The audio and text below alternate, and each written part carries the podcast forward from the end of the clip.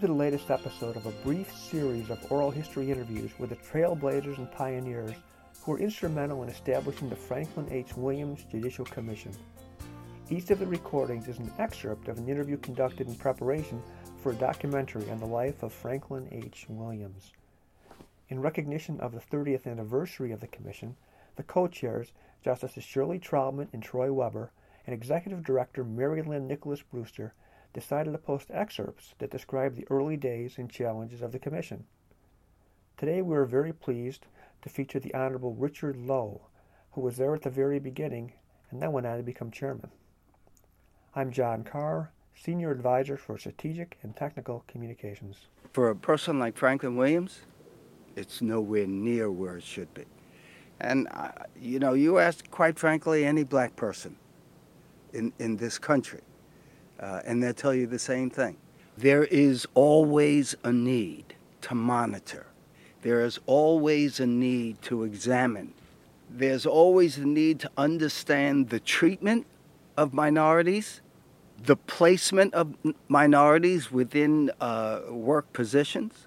And while we've had very good success in the hiring of, of minority judges, women judges, and, and minorities in non judicial positions. When you go to the top of those non judicial positions, there's an unfortunate scarcity of black people as chief clerks, black people as, as the, uh, the heads of departments that facilitate policy. That's where, uh, you know, the need for us uh, still remains. Tuesday, we had a commission meeting.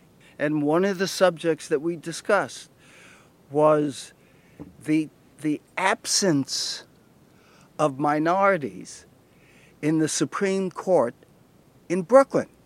This is Brooklyn, the largest county in, in, in uh, New York State, and, and probably the largest minority county in the state. And, and in Brooklyn, you don't have any representation of minorities in the Supreme Court in non judicial positions. There's something wrong with that. So, there, unfortunately, there is, there is definitely the need. And again, uh, I, I totally acknowledge the, the, the, the improvements that have been made. And quite frankly, I'd like to think that the Franklin Commission uh, deserves some credit for that. Uh, but while there has been uh, improvements, uh, it's, it's not over. We have made some significant progress. When I say we, the court system has made significant progress. But again, we, we focus a great deal now on upstate and on the East End. They're, they're very different communities.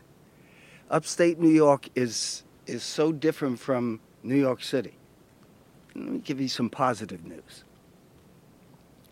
I think last year, or maybe two years ago, we went up to the 8th Judicial District. The, their minority representation on all levels was miserable. Buffalo. We just got a report. And by the way, so we went up there and we met with the administrative judge and her key personnel. And we had a, we had a conference, if you will, in which um, uh, we discussed the lack of representation on all levels and, and uh, the obvious uh, uh effect that that can have on minorities who go through the court system.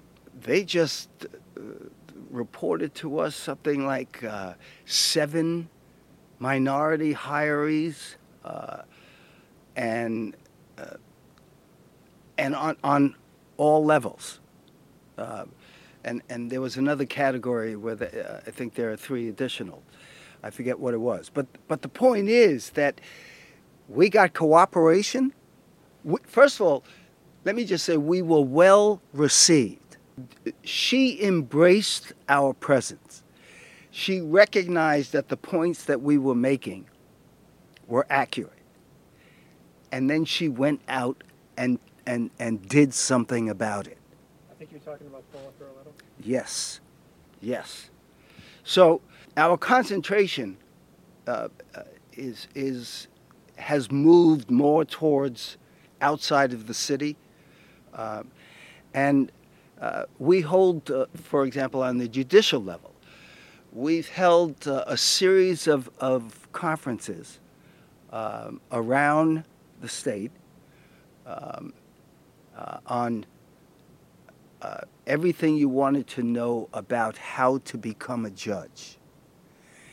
And we we bring in people from the political spectrum because you know all judges aren't appointed as you know uh, and so how do you, you, need to know how to get into the political uh, uh, uh process.